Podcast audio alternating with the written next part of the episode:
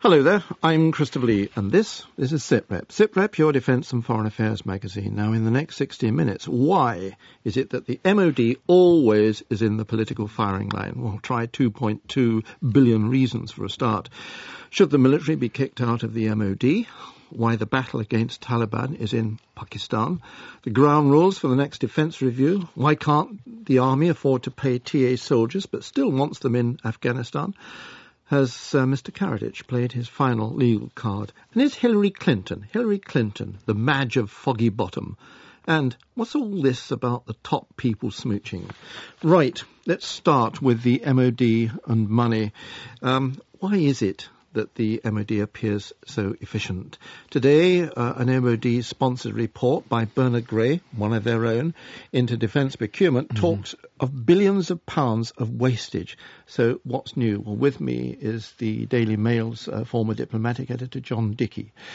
John, um, why is it do you think that the MOD cannot get it right about particularly uh, procurement? They just don't learn the lessons of the past. This isn't a new story. This has been going on for years and years and years. It goes back to the days of uh, Denis Healey as, uh, as defence. So that was what sixty eight. Sixty eight. It goes back to George Robertson. That was uh, ninety seven.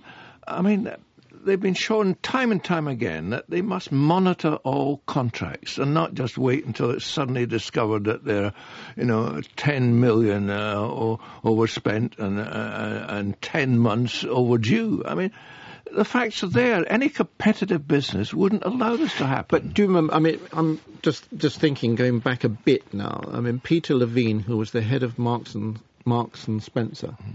And he was brought in in, when would that have been, 82, 83? 80, by, 82 by Lord Carrington. Uh, Lord Carrington, or was it Michael, Hes- Michael Heseltine? Michael Heseltine. Michael Heseltine. He said, clean up this, and he couldn't, because he couldn't fight the system. The system held out against him. Well, that is the trouble. There are so many people that have got a vested interest in having a say in the process of procurement that it just clogs the whole system. And I just can't understand why, after all these years, somebody hasn't been on what they love to call a learning curve. They've seen what's happened. They've seen the mistakes made.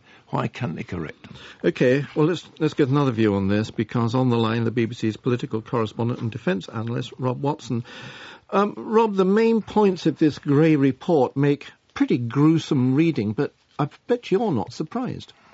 I'm not surprised. No, it was it has been my happy duty to file endless reports for the BBC every time the Defence Committee publishes its, its uh, reports, regular reports on the Ministry of Defence. And, and by and large, I looked back over the last year or so, and pretty much all the reports are about procurement issues, uh, and they all really tend to tell the same uh, sorry tale, and that is this case of people being far too optimistic, whether inside the Ministry of Defence or inside the defence industry, and then eventually you get to this train crash, don't you, where you've got a project that, guess what, is more expensive than everybody thought, so guess what, you have to delay it. But the, the essential of this, the Gray report, is that um, the way that piece I read was that the way the Ministry of Defence buys new equipment is unaffordable.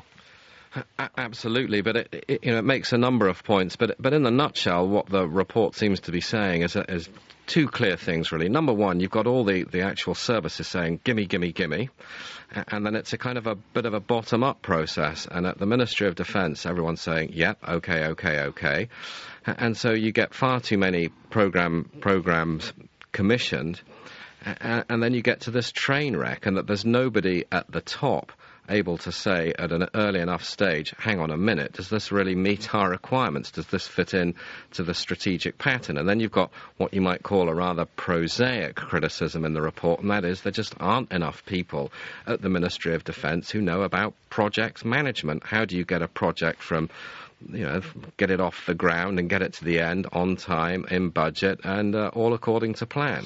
You see, there's one aspect of this, and they were talking about of um, 2.2 billion billion pounds a year is being wasted because of the failure to address some of these problems. Well, actually, 2.2 billion. It's not quite, but it's nearly the cost of the Afghan war at the moment for the British. Uh, uh, it's astronomical, and in a way, I think partly because these points are repeated time and again in these various Defence Committee reports. I mean, this shouldn't really come as any surprise. It's almost as if it's locked, lost the power to shock. But, but it is shocking, and as you say, it, it isn't far off the annual cost of running the operation in Afghanistan. Um, just a thought for you. Uh, it's not just the politicians and the civil servants that get the fanging, really. I mean, the, the military uh, ought to take some of the blame. Oh, absolutely. They, they, they get uh, they get some of that. I haven't heard that one for a while, Christopher. The fanging. I like that one. I'm going to have to write that one down. I'm sure you will. I, am going to use that one in future. I'm not sure how well, well, it would work on world service, but but no, you're absolutely right. It's not just the uh, it, it's not just the politicians and the civil servants. It is very much the, the the, the representatives of the services. I mean, basically, they're accused of of being kind of gimme, gimme, gimme, grab it all, and of giving these very unrealistic uh, estimates of how much it's all going to cost. So everybody gets a caning. We can add that to the fanging. Rob Watson, thank you very much indeed. Well, we're joined here in the studio by, from the Royal United Services Institute for Defence and Security Studies, uh, Professor Malcolm Chalmers. Um, what do you make of this Gray report? He, uh, the, the figures may be slightly different, but it's the same as the report you'd get from the House of Commons Defence Committee, from the Public Accounts Committee, from the Auditor General, isn't it? I think we knew the broad outlines of this, but it's still pretty startling seeing the numbers in black and white. And Which ones impress you, or do not, or, or depress you? The average program is 40% above its cost, its, its initial program, initial estimate. That's an awful lot. And over the whole program, 35 billion over budget in over a decade. That's a hell of a lot of money. Yeah. But I think what's also actually, to be fair, um, important is that the Ministry of Defence has more or less accepted all of it. It's not questioning uh, the analysis. The only thing it's questioning is one of the recommendations in terms of how this is put right. And they have accepted the case for a regular defence review, which is one of the things we've been lacking since the Strategic Defence Review, goodness, 11 years ago. Yeah. I mean, every year there would, would be a defence white paper. But mind you, you still had the same problems even when there was a defence white paper. John Dickie was mm. talking earlier uh, about uh, if you go back to the 1980s and, the, and the, the, ministry run by Michael Heseltine when he brought in Peter Levene from Marks and Spencer and said, fix it. And the opposition within the ministry, within the procurement system, meant even Peter Levene couldn't do it. So how did they intend to implement the recommendations? Very good question, and I don't think anybody's got an easy answer, and he's quite rightly identified what they call optimism bias as, as at the heart of the problem, that there's structural incentives for the people doing the initial cost estimates to, to come in below what is really a realistic cost. And you have to have a quite profound change in the management to correct that. But what I think you can do, and I think, so I'm not convinced that we've got solutions to that. What you can do, however, is on a much more regular basis, go through the whole system and review, um, knowing what you already then know about estimates, rather than year after year letting the, the, the problems accumulate. And what Gray actually says is the problem. Mm it's not a problem in the past. It's not a legacy problem. It's a problem that's with existing programs, and every year is added to. And therefore, you have to have a, a proper clean out of the program every four or five years to at least keep it within manageable proportions. Yes, well, man, John Dickie. I also don't think you can exculpate the man at the top where the buck stops. The trouble is that over the last decade, you've had a succession of low-grade appointments uh, as defence secretary, and there've been changes, and everybody has come in with a new broom and not really done it. And some of them haven't lasted very long. Mm. Indeed. Why is that, Malcolm? I think the, the fact that some have not lasted long, some have lasted a long time, isn't proportional to the competence. I think those who've lasted the longest haven't mm. necessarily been any better. Mm.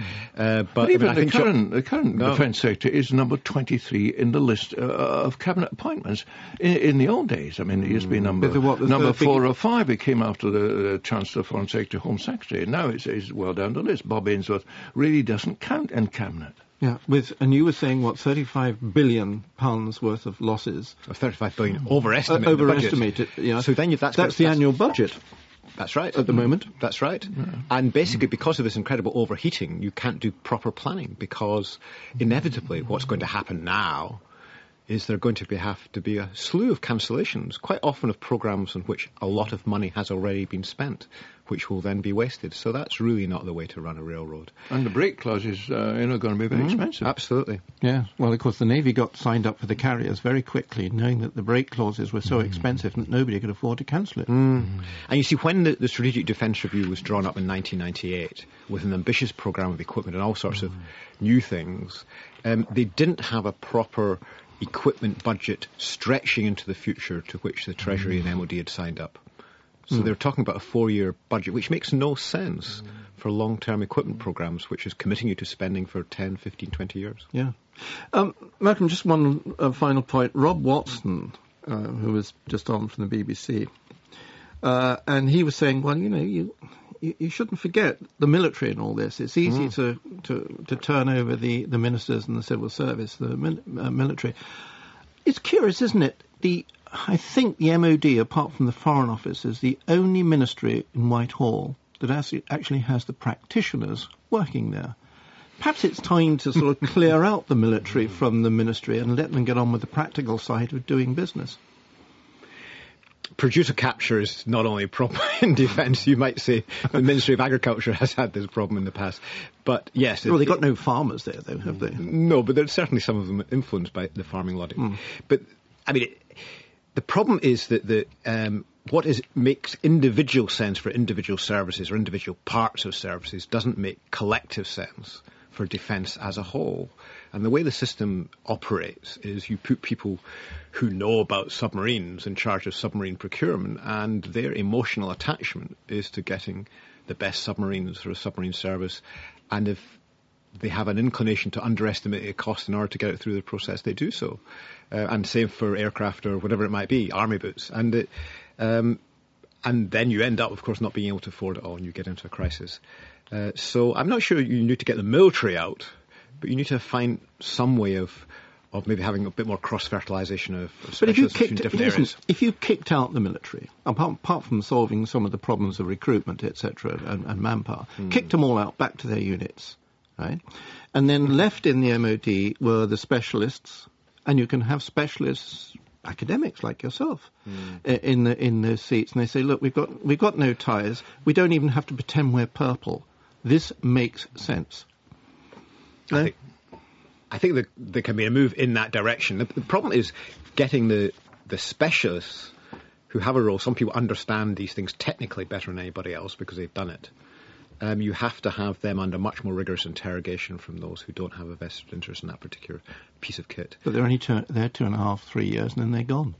Yeah. That's one of the problems. Working on a project, you take something like the carriers that are wandering around at the moment. They started as through-deck cruisers in the what 60s, mm. 70s, mm. and it took 15 years to. Um, you had about five or six military desk officers. Mm. Uh, the guy that started it as a captain, his wife launched it because he was an admiral. Now that is one of the problems. I think perhaps you ought to have cons- uh, consistency, and you haven't got it with military there. And if you're a navy officer uh, involved in the program for the carrier, whatever it might be, um, and you're fingered as a guy that stopped it, then your future career in the Navy, you can say goodbye to it. Got to be a Whitehall warrior. Okay. Listen, let's talk um, about Afghanistan because the big story in Whitehall this week, wasn't it? It was the the, the conditional sending of more troops to Helmand. Um, one of the conditions was NATO additional help um, if NATO doesn't agree to sign up for things, then the 500 or whatever it is, a, a battalion doesn't go. Mm-hmm. Uh, Malcolm, it's got to have been some deal anticipated at the meeting in Bratislava of NATO ministers next week. Otherwise, surely the Prime Minister wouldn't have made it one of the conditions. I would have thought so, but the, the, the the elephant in the room here is what the Americans will do, and there's still a, a, review going on. Obama has not accepted yet the uh, recommendations made by General McChrystal for a 40,000 increase in American numbers. And of course, if he does, then that will dwarf anything that the Europeans may do by increasing up or down by a few hundred, including ourselves. Um, but the, the, Americans were very clear yesterday, uh, in response to BBC report actually, that, that Obama has not yet made a decision in that. I think Britain will look more vulnerable if there's no American increase, but I, my expectation will be that Obama will agree to some substantial increase, albeit not as high as he's been asked by the military. Yeah. John, well, this this wasn't simply a political uh, gesture, was it? I mean, there are lots of conditions, and it does make sense when he says, "Okay, you've got to guarantee that the guys that are going have got the right equipment." Of course, that, that's uh, very basic. On the other hand, watching him uh, perform, I thought he was really evasive and uncertain about this. I mean, uh, did he really mean that, for example, the Germans, the Greeks, mm. the Portuguese, and uh, the Bulgarians have got to, you know, step up to the plate or not? A lot of them don't actually have the troops. No, certainly not see, trained. Uh, the Germans, the Germans put, conditions. They, they won't fly helicopters at night. They, they won't be in a, in a combat area. Mm. So you're going to be overloaded with trainers and not enough combat soldiers. It was also a bit odd how he was wanting an effective uh, government able to produce Afghan soldiers and policemen to take care of the, the captured territory. Uh, and yet he was also mentioning uh, the need for a united government uh, and the difficulties of the, the election. He was still tending to accept the general thesis that how can soldiers keep fighting there uh, to prop up a government that's so terribly corrupt? Yes. Um, Malcolm, just, just one aside to all this. Did you notice towards the end of the day that the chief of the defence staff uh, said, uh, well, this seems a good deal. And by the way, we never did ask for 2,000 uh, extra troops. I mean, this seems to have been the sort of last mm. pile of rubbish dumped on General Sir Richard Dannatt, doesn't it? I mean, he's totally discredited now, even by his uh, own officers. I think it illustrates the problems of trying to conduct these affairs in semi-public when actually you're arguing about what the, the, relationship between 700 and 500 and 300 there and so on. Um, and what actually happens is very often um, the military will put up a series of options. Yes. And the ministers will come back and question what these options mean, and you end up with something that's none of those options, but mm. something slightly different. And actually, one of the things that Gordon Brown announced yesterday was he's going to move some troops out of Kandahar mm. province into Helmand province yeah. to address the gap there. So it's mm. probably that wasn't part of the original option But it's only about a company, isn't well, it? It's only I 500. it's only 500 I men. Think, I think you can you can get too hung up about it. As I mm. said before, the Americans are talking about whether or not to put in an extra 40,000 mm. troops. Yes. Uh, and we're fiddling around with whether it should be 500 Well, except that if you, have got, say, uh, 11 Light Brigade and you've got, what, six, six, six battalions or, or whatever it is that makes up for it, and you put in another one, that's quite well, a percentage hike. Well, it does make a difference mm. to what's happening in central Helmand. It is not strategic in terms of the future of Afghanistan right. as a whole. Okay. Um, listen, somebody who knows a bit about this because he's been there, and, and, and in his intervention in the Commons yesterday seemed to leave the Prime Minister at a, I suppose, a loss for an answer. The question came from the Conservative MP for Milton Keynes North East, Mark Lancaster. Now, Mr. Lancaster was a regular officer in the Queen's Gurkha Engineers. He's also a serving TA officer, Bosnia, Kosovo, and Afghanistan, and he's on the line. Um, do you mind going through what you told or asked uh, Mr. Brown? Because so many people wouldn't have heard it. No, I can't understand that. I think really there's a broad concern at the uh, news that the Territorial Army are being asked to have a pretty major, a major sort of budget cut uh, towards the end of the year. The, the, upshot of which is that some training may well be reduced completely for many units. I mean, I'm very keen that this doesn't become a regular army TA sort of issue because it's important to remember that if at the end of the day the output is that the TA is less capable of supporting the regular army on operations, and that will have a major impact to the regular army and members of it. And you, as a, um, are you a, sort of I, uh, IED specialist, or certainly uh, that's part of your as part of your domain, um, absolutely essential to the, the army's operation in Afghanistan. Well, I would like to think so. I think, you know, I'm a firm believer of the one, army concept, and having been to Afghanistan, you know, in uniform whilst an MP and several times since as a member of parliament, I mean, I think we all accept it's pretty hard to tell the difference between who's who out there, and frankly, no one really cares as long as everybody's pulling their weight. My concern really is that I think this is a bit of a knee-jerk decision. I think the TA uh, offers excellent value for money. I mean, you get, excuse the expression, a lot of bang for your buck. Um, and the long-term ramifications of this, of this, you know, loss of training is really quite significant. Um, you know, if once people get out the routine of training, they'll find other things to do in their life. If we're not recruiting, um, we won't be retaining people either. And I really am concerned that actually the knock-on impact of this hasn't been thought through. And you were saying um, to the Prime Minister, uh, listen, I've been told I can't do any training until next April. That's exactly the sort of uncertainty that you're talking about. Well, absolutely. I mean, uh, after this week, we don't know when we can do some more training. There is uncertainty. Uh, it's come down through the chain of command. Commanders don't seem to know exactly what they can and can't do. Exercises, which I'm due to go to shortly, are up in the air at the moment. Um, and this is the problem. You know, here we are in the back half of the training year. This is not as if it's been announced for next year when people can plan. It's all literally just been thrown up in the air. Right. Is there a weakness here that a, a TA soldier uh, as you say, is one army when you're there, but you're not detached to a regular unit when you return to the UK. And so uh, you haven't got this continuity that you would have, say, with training with the unit to which you were attached. attached.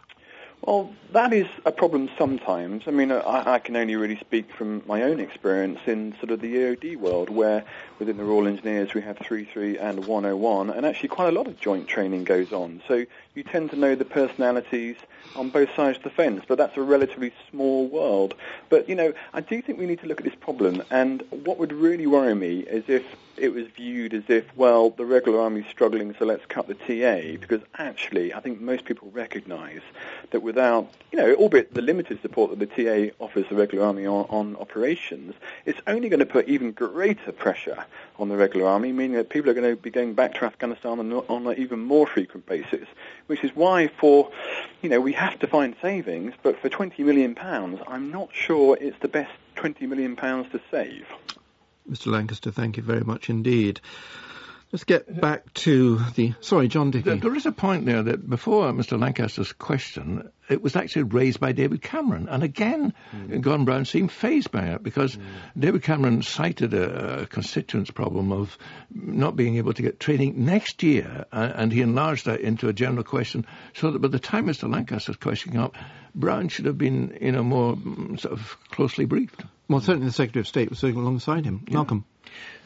I mean, I think it illustrates some of the problems that are resulting from what Bernard Gray identified. Mm. Because the defence budget is overcommitted and badly managed, uh, we're ending up saving what we can rather than what we should. Twenty million pounds, and it's peanuts, of course, mm. but it's it's being saved, I suppose, because it's something that mm. can be cut quickly, while some of these um, overheated equipment programs cannot be. Yeah, yeah.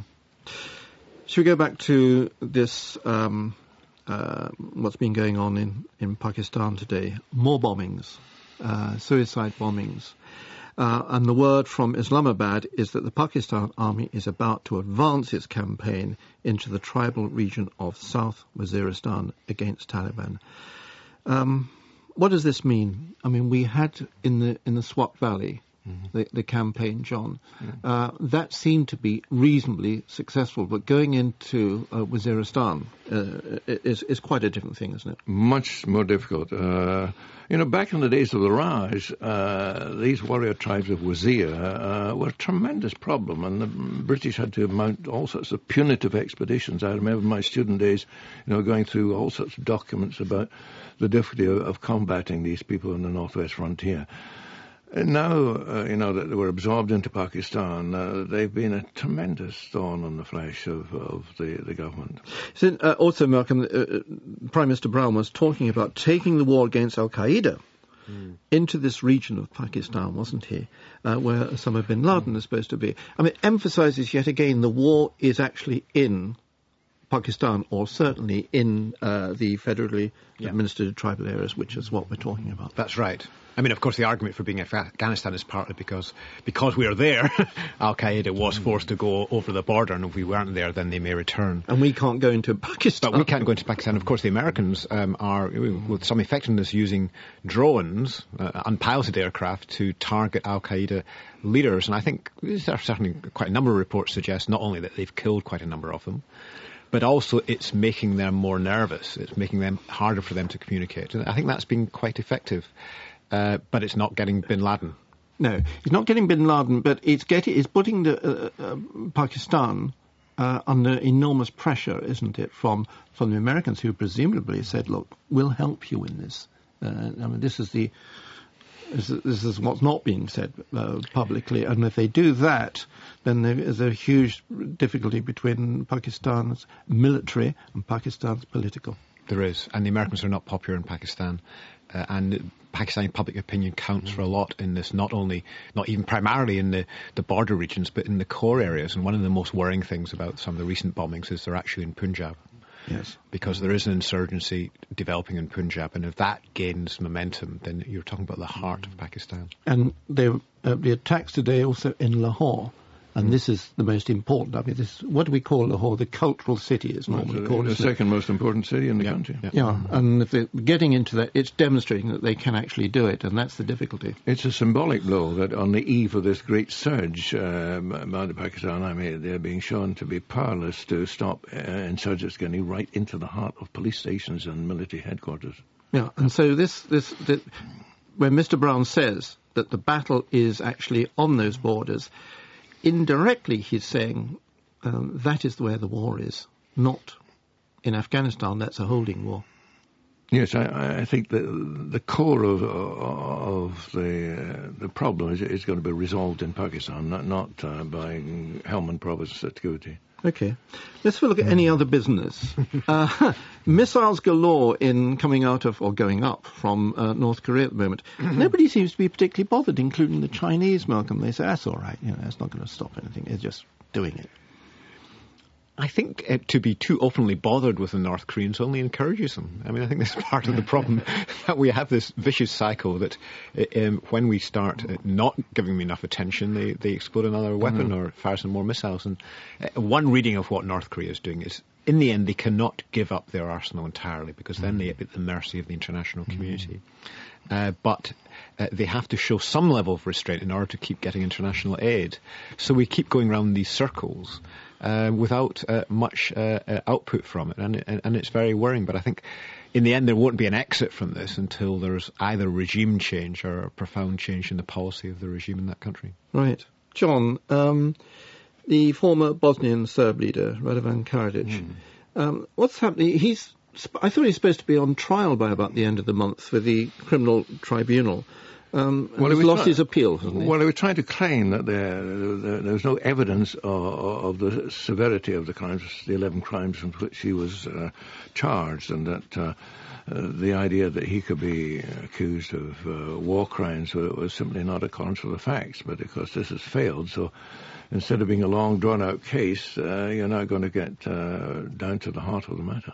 And we're still waiting, Malcolm, for General uh, Mladic, the other guy that the warrant's out for. Mm. I mean, you know, somebody knows where he is, surely, and they're just not picking him up. Well, at this rate, he's going to die of old age, isn't he? Mm. I mean, it, it's incredible. It takes a long time. It's hard to believe there aren't people in Serbia in the Serbian security forces, if not in the government, who know where he is. Well, it's said that they know where he goes for a drink from time to time, hmm. and, and, you know what football match he watches on television. Right. I want to talk about Madge. Uh, Madge hmm. of the diplomatic world. I apologise if that Madonna mm. reference to Hillary Clinton, um, the United States Secretary of State, uh, um, offends. But there is something of the hard candy about her, isn't there, John? There, uh, during her I'm, several. I'm not, I'm not, with you on this. I think you've been over, no. over generous to the lady. Um, what? Which one? Well, to Hillary. Um, yeah. I mean, you're elevating her to a status she doesn't at the present deserve. But she's I mean, a superstar. She's not. A, she's not in the same league as, for example, John Foster Dulles or George Shultz. Um, Surely she's bigger than this. I mean, when did you get the sort of coverage for George Shultz or John Foster Dulles? John Foster Dulles was on the front pages of papers every day on television stations too. But no, she went to Moscow. What did she achieve there? Nothing at all. I mean, uh, she made some noises in Belfast and. Uh, encouraged them to come together. But again, it was a photo opportunity. No, I think you've got to wait a bit longer before you give her another uh, Nobel Peace Prize. Well, I wasn't going to do that, but I, I, think the idea of of, uh, I like the term anyway, of Foggy Bottom. I should explain, Foggy Bottom is really is the postal address of the American um, State Department. State Department. Um, there is something about it. She is a star, and everybody, uh, Malcolm, sort of sits there and says, I wonder, in fact, if she's planning to run for president. She says she's not, of course, but then, as another superstar said, um, she would say that, wouldn't she? Well, you can never say never in politics, and who knows if Obama falls under a bus or something. But it, it doesn't seem very likely. And uh, uh, if Obama doesn't entirely tank, then he will be the candidate next time round. So you're talking about whether she might be a candidate in primaries in six years' time. When she will be, what, nearing 68? yes. Yes, yes. Well, some people are. Okay, it's coming up to half past the hour, and you're listening to SITREP, your Defence and Foreign Affairs magazine. Um, me, Christopher Lee. And don't forget, you can listen again to SITREP whenever you want, or podcast by going to bfbs.com forward slash SITREP. Simples. Um, and now to thinking aloud. Uh, it's our weekly SITREP roundtable on some of the bigger issues that need sometimes a sideways look. Um, as you know, with me in the studio, the Daily Mail's former diplomatic editor, John Dickie, and from the Royal United Services Institute, Professor Malcolm Chalmers, and we're joined on the line from the University of Bradford's Department of Peace Studies, Professor Paul Rogers. Now, yesterday, um, here in London, the RUSI in Whitehall, a conference was held uh, discussion to discuss some of the big items that should determine the shape of a future defence review. Now let's look for the next 25 minutes or so at some of those issues: domestic security, smart power, politics and obligations. For example, how policy changes if you're a member of NATO. Um, Paul Rogers. One of the first items on the agenda, domestic security, it's the fundamental task of government, isn't it? And that's the protection of citizens. Yes, very much so, both internally through the provision of a policing, prison and justice system, and more internationally in terms of the protection of citizens either overseas or within its own country from exterior threats. Uh, and that is very much what uh, defense is about in terms of domestic security. It means that it tends to be relatively short term and to look at discernible threats which are reasonably clear cut. Uh, in general terms, defense reviews are rather less good at looking at the really broad, longer term international trends, particularly when you require relatively near term action to prevent longer term problems. That's an area where defense reviews commonly are not so effective. Um, Malcolm, that sort of sets out really why uh, the thinking before we get to the defence review, which is next year, mm. is such a complex um, a, com- a, complex argument. I mean, no one is going to agree. So how do you expect to get a document that makes sense? uh, to cover the, all the issues. I mean, simple things such as dependence on the global security environment, whatever that means now. The government has produced something called a national security strategy, which is trying to give the, the sort of broad picture which, which Paul was talking about which I think was a, a, useful framing document. But of course, it covers everything from global inequality to climate change to organised crime to terrorism. Uh, and for most of those problems, the military is only one small part of the solution.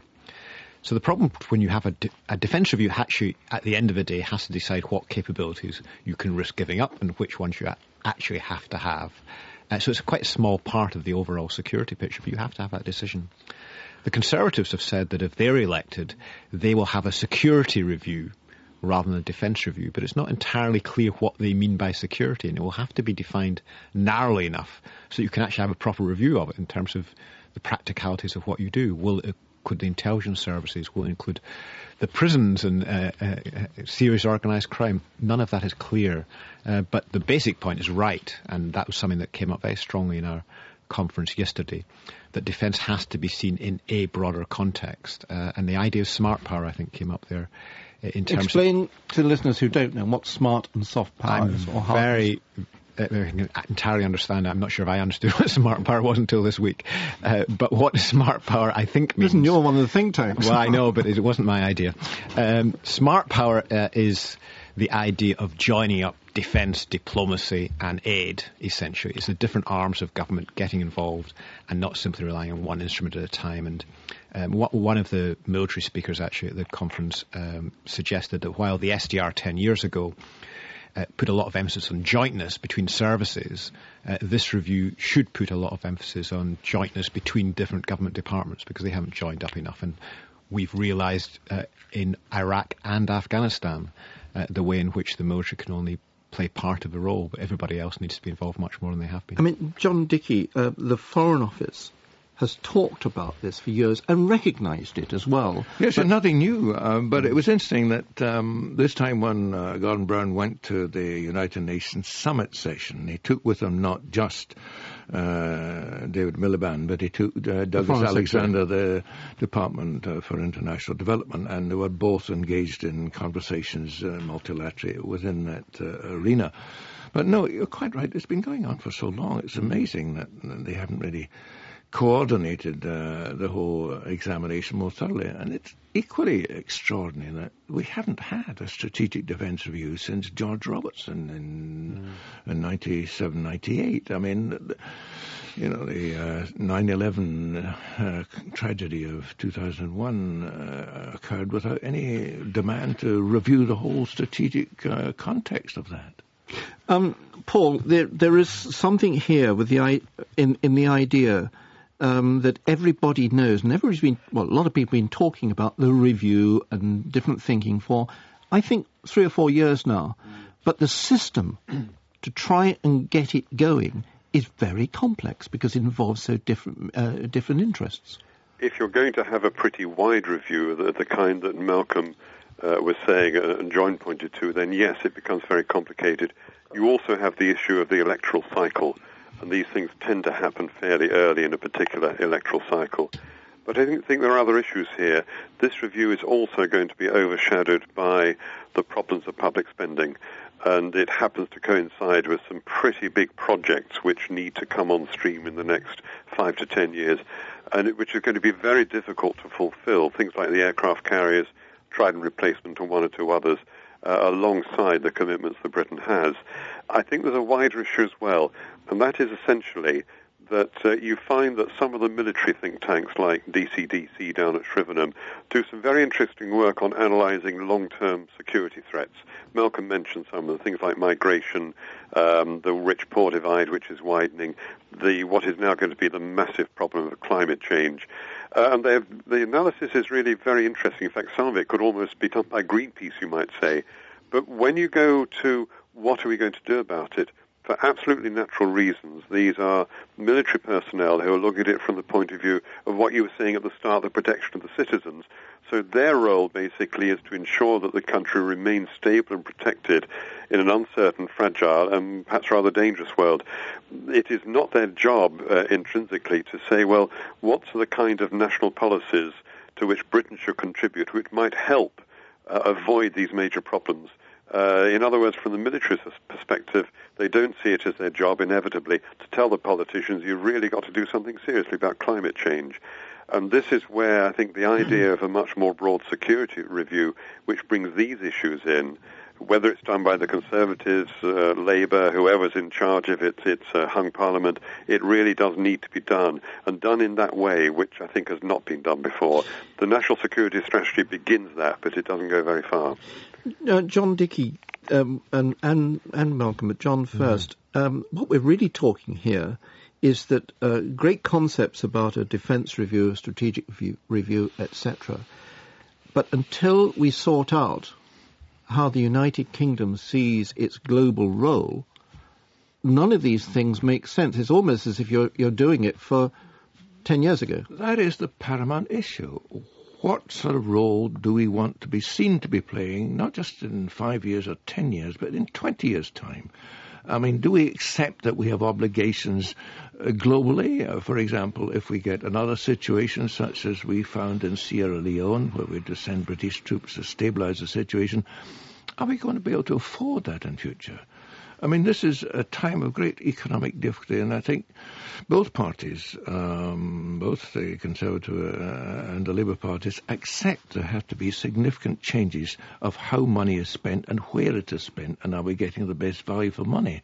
It's not just a question of do we build two enormous carriers of 65,000 tons, the first, you know, large carriers for 65 years, but, you know, can we afford to uh, spend the money on what goes with them, like the uh, the F-35 uh, fighter strikes.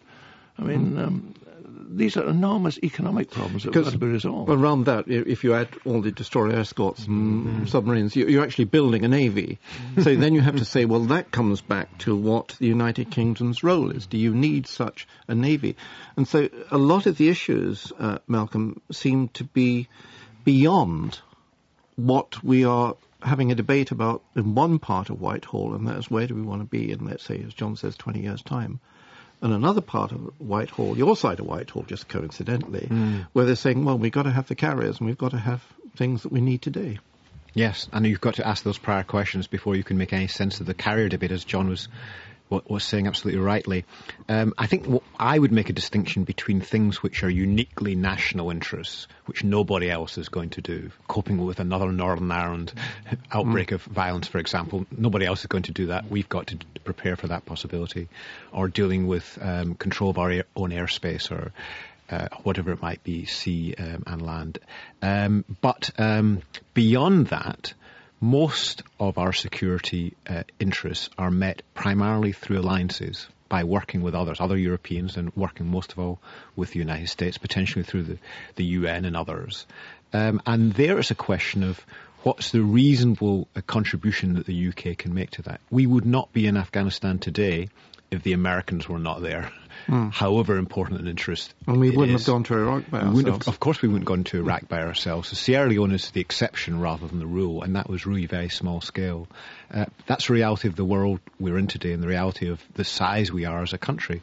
And it's actually quite positive because one of the positive features of today's world is that we have so many allies, and most of the most the richest countries in the world are still our allies, and long may that continue. More. And we're getting more allies as, as NATO expands, as the EU expands. Exactly, exactly. So strengthening international cooperation is very important. International cooperation will not work unless everybody does their share. There's Paul, also the question of the price of being at the top table. I mean, if you decide to downgrade the Trident and think 20 billion is far too much, as the Liberal Democrats are suggesting, um, can you still have the right of veto on the top table of the major powers? Mm. Paul, I mean, taking up the point of uh, Trident, if we have to say we've got to judge where we want to be, what the United Kingdom's role is going to be in, let's say, 20 years' time. Uh, difficult to sort out because of different alliances, but there are certain things you can do which will uh, certainly give you an idea of what you want to be doing. One of them, for example, and I'm not advocating here, but one of them, for example, would be to say, right, we're coming out of the nuclear weapons uh, systems. You could certainly do that. Um, politically, I think it's pretty unlikely in the reasonably short or middle term. There are ways in which the existing Trident system could be scaled down and its replacement really much more of a minimal force at a lot less cost, and that revolves really around whether you're going to build uh, the new full-size ballistic missile submarines. So there are middle options there, and in some ways I think the, the carrier decision is even more interesting because we're talking about very large warships for a much longer range, more potent strike capability than the Invincible class. I think I would agree very much with Malcolm that Sierra Leone was the exception, partly because, frankly, HMS Ocean was available at the time. But the key thing is that, again, has been said, it does revolve around Britain's role in alliances. And this is where I think, in some ways, it's going to be partly influenced by what happens in Afghanistan, given what has already happened in Iraq. Because I think there is a much greater crisis about what NATO does, stemming from what is becoming really almost disastrous in Afghanistan at the present time. And that's going to really influence the extent to which NATO remains even an effective alliance. There is, there is therefore, from going on from what you're saying, uh, another question and that is given the experiences of Iraq and Afghanistan, that may decide something towards our future role, uh, global role, because future governments may say, we're not doing this again. I think that's certainly possible. There, there's this, the argument now, which is getting the kind of um, attention which it was impossible to get for it um, seven or eight years ago, that in fact the very strong military action to the 9-11 atrocities while understandable, was actually the wrong one.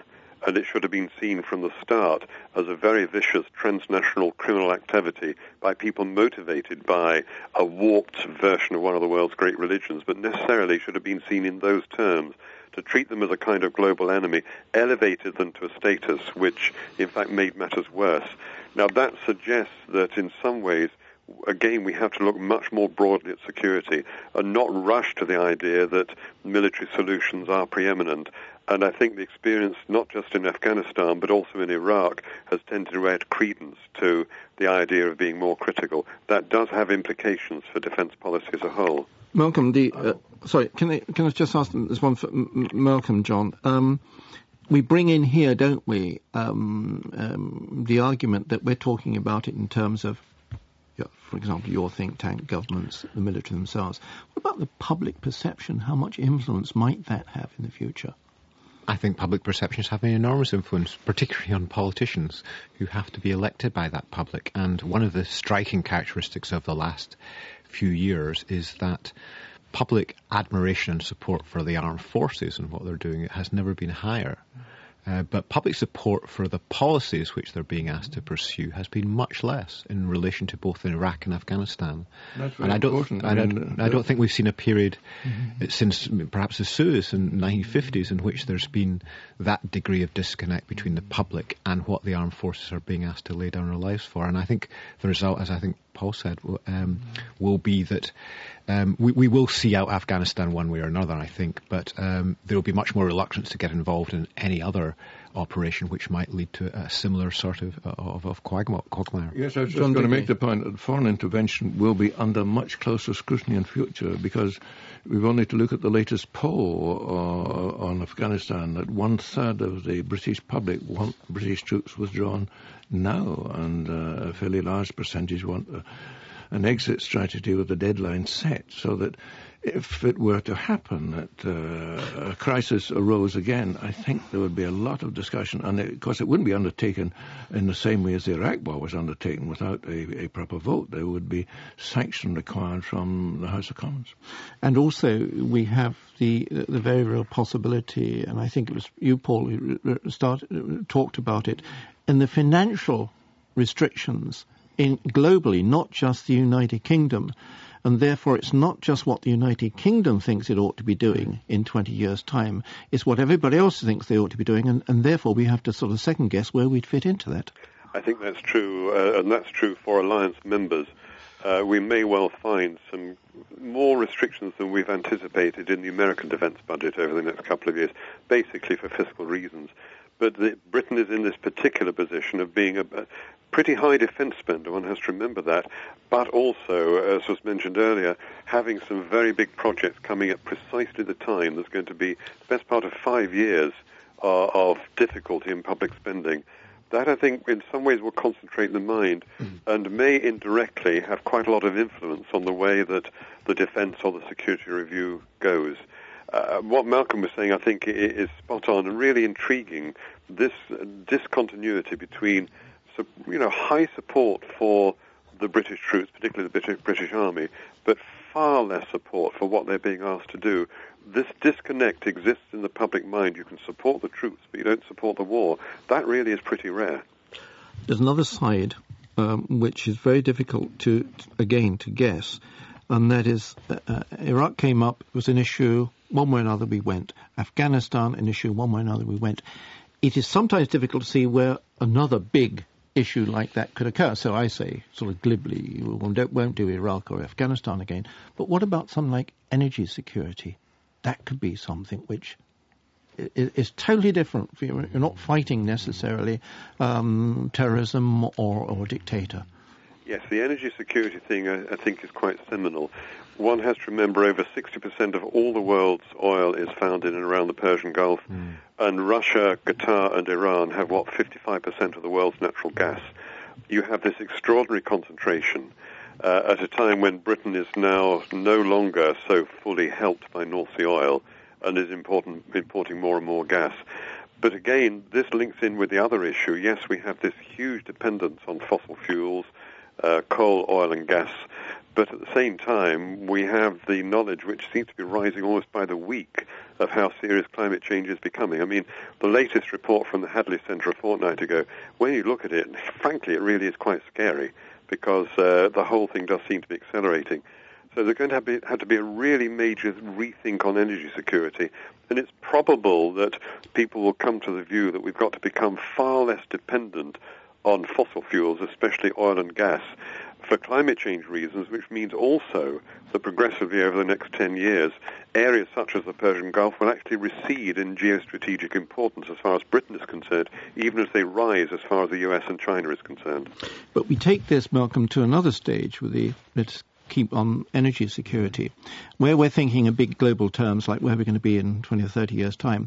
If I were in the Navy lobby, for example, I can say, you know, you, just think about energy security. You can't get rid of those carriers. You can't do things like this because uh, we're the guys you're going to need in future. So just write it into the budget. Well, I've heard that not not a few times from naval colleagues, uh, and there is some degree of truth in it. But you know, um, energy security in relation to the Middle East, which which is what we're we're talking about, can only be achieved by international cooperation. The UK is not going to uh, protect the, the, Gulf by itself. It's going to doing it with others, and indeed, I think it's going to be doing it with the Chinese and Indians, as well as our traditional allies, because those countries are becoming richer, but they're also becoming more and more dependent on Middle East mineral supply. So we need to have that. It's most of all going to be a political thing. So they, the, the, Chinese John, are moving into Africa in such large mm. degrees, not just Sudan with that pipeline. We don't want to go Sudan. there, do we? We don't want to go there. But it was interesting last week when the protocol was signed in Geneva, ending the um, Armenia-Turkey uh, dispute, which has gone on for several generations the great thing was the welcome. Since the First World War. Yes, uh, from the so-called massacre of the Armenians.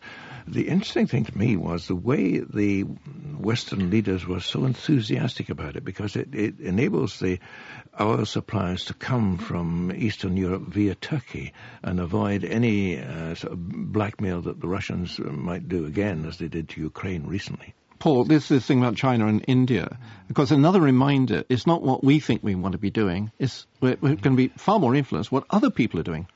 Yes, we certainly are. Incidentally, on what John was saying, we have to remember that the other problem there is the ongoing Nagorno-Karabakh conflict. Indeed. And if that between um, Armenia and Azerbaijan can be solved, then yes, that really is a major, major change. But we're some way from that at the moment. I think China is fascinating. I think that one thing that isn't fully appreciated is the speed with which China has become energy import dependent. Only 15, 16 years ago, China was completely self-sufficient in its oil supplies. Now in 2009, it imports half of all it needs. It's an astonishing change, and I think not just Africa goes a long way to explaining the very extensive deals that the China, uh, China has done, both with Iran as well as Saudi Arabia. And uh, India, I think, is coming up, but China is the one which is really where it's at at present. Malcolm, I mean, all this talk, we're really thinking in, as if we were a great power status, don't mm. we? I mean, because we got nuclear weapons, mm. we're a permanent member of the Security Council, etc. Um, but truthfully, if you if you looked at the majority of the 28 members of NATO, for example, most of them can't even rustle up uh, a company of foot soldiers to go to Afghanistan. But they don't seem to be too bothered about that. Are we really, really having to get to a point where we've got to say, listen, a complete rethink. We'll do London duties, Buckingham Palace, few things like that, and that's going to be about it. Although then we have to say to ourselves, well, 90% of our, our supplies come by sea. Well, we maybe need to give geography more of a, a place in our policy and history less. Yes, well, we only learn geography when we go to war. Is that not true? That's true, but maybe we should think about geography more. We are a European state, but we're also an island state, which gives us some particular uh, dimensions which, which you know, Switzerland or Austria does not have.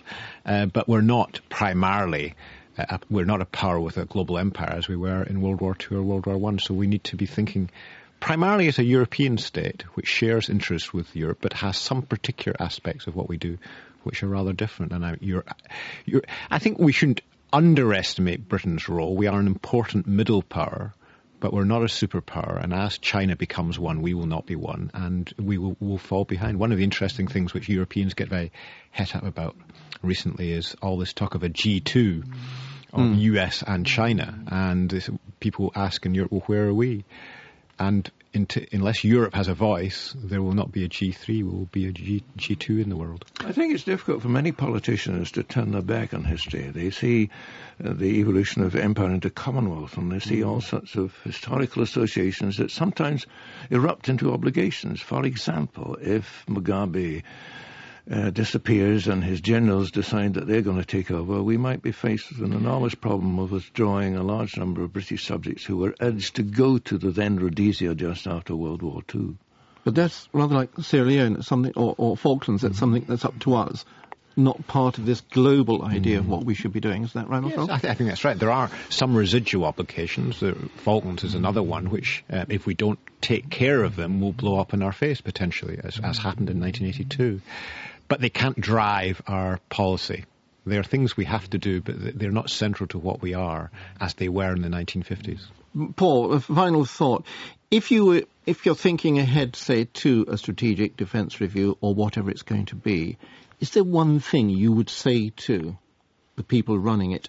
Do this, and not so much you'll save money, but do this, and you really will be rethinking uh, British defence. Oh, two words, climate change, no question. I mean, that is going to be the big issue, along with the socio-economic divisions over the next 40 years. I have no doubt about that, and that really has got to be integrated into any understanding of how you keep a country secure. Paul, thank you very much indeed. Um, Malcolm, can you think of one big issue, maybe two issues? I mean, maybe climate change, or is there something else that would, if you said to them, listen, do that, and we really will have to have a proper rethink rather than just a, you know, emergency tailoring or, or operation? I think the first thing I would do is, is have a much clearer idea of what we're trying to get as a nation out of the relationship with the United States. Uh, we're, we've been too ready in recent years to, to believe that simply doing as much as we can is what impresses the Americans and not thinking enough about what we're trying to do in, in that relationship and trying to shape the Americans and sometimes being willing to say no if we don't think an action is right. Um, and the related to that, of course, is the relationship with Europe. I think we've got to have a more mature defence relationship with the rest of Europe, particularly with France. Climate change, I think, is one of a number of areas which are uh, which are leading to uh, state weakness. Uh, in, in developing countries, um, I don't think it's got a direct relationship with defence provision, but it has got an indirect one, and it, it reinforces the point that we're living in, a, in an insecure world in which problems will get worse rather than better. John, the one big issue you'd look at? I think I would agree there that we have to concentrate more on establishing a proper relationship with Europe, accepting that the so-called special relationship is over, and therefore to integrate itself more closely. But there's one factor in the whole equation that we've missed so far, and that is the the trade union part. I mean, uh, if you start changing the nature of our commitment in in supplies and procurement, you're going to lose an awful lot of jobs. The GMB have warned, for example, that 10,000 jobs will be lost if we lose the carriers. Right. Now, finally, finally, um, it's been bothering me all week, I have to say this. And Fast Eddie's mum wrote to me and said, what are we doing about it? What are we to make about all the kissing that's going on, John? I mean, they're basically your lot. I mean, the politicians and the diplomats. We have um, Prime Minister Brown and Sarah Brown, full frontal smackers at Labour Party conference. Uh, Mr Cameron and Mrs Cameron smooching at Manchester. Then there was Madge of Foggy Bottom this week. Do you see? Kissing Martin McGuinness. Yes. What is this, John? Well, it's all the fault of the French. See, they started it all, and, and Sar- Sarkozy, he's a great romanticist. I mean, he puts his arms around any woman he finds. Far too many, according to the French, probably. But Not yes, as much as Mr Berlusconi, apparently. Berlusconi, yes. The fact that he's supporting uh, Tony Blair for president of the EU would worry me a little bit. We're not foreigners. Well, no, but I mean, you've got uh, your, your friend Hillary coming in and, and giving a big hug to Gordon Brown. Well, that was because he'd been in the papers with having his eye problems and she felt he needed some comforting. But uh, no, I like it here. I mean, when I come into the studio, I get a kiss on both cheeks from that lovely lady on the other side of the window. Mary and the Hut doing the kissing again. Now, listen, that's enough of that. Come on, Malcolm. but what is it about this? Uh, There is something odd, and there's something sort of grating almost about sort of the, uh, the, the, the kissing between leaders. You expect a bit more than that, don't you? Well, it does seem very un-British, at least the way we were brought up. But I th- suppose things are changing. Maybe we're becoming a bit more European. So. You're not talking about men doing this to go. To Well, this each you see, this is my point. This is ex- no, no, seriously, this is That will be this is- next. This is ex- well, I don't know. This is exactly my point, Mm-hmm. um, because uh, um, Condoleezza Rice, very much a lady, Mm-hmm. she didn't go around kissing people, but Madge comes here, and she wants to kiss everybody. And I think well, if that- you're married to it- Bill Clinton, it does change your aspect towards the, the closeness of contact with people, I think. Yeah, can you kiss but not inhale? I don't know. um, no, I, what I'm really getting at, aren't I? And that is the the stature of the stature of the the people that now representing us and fighting for our corners, etc. Doesn't seem to be as great as once it was. Uh, I mean, apart, ignore the manners of the kissing. No, I think that's true. The, the big figures have gone, um, gone certainly domestically in our, in our political system, gone internationally too. I mean, you have to go back a, a series of decades before, you find the, the the, the Roosevelts, the Jack Kennedys. She wouldn't have kissed de, de Gaulle, would she? No, I mean, she- no, no, she's not tall enough Nobody could get up that height. No, no. Yeah. Oh dear. Oh well, I'm going. I mean, we're all going. That's it for this week. Um, I'm just with handshakes. My thanks to John Dickie, Malcolm Chalmers, and to Paul Rogers, who was so overcome he couldn't discuss kissing. Join us here on SitRep next Thursday at four o'clock UK time, or you can listen again and podcast anytime you like at bfbs.com forward slash SitRep. Simples. But for now, from me, Christopher Lee, and Mary, who's in the hut. Bye now.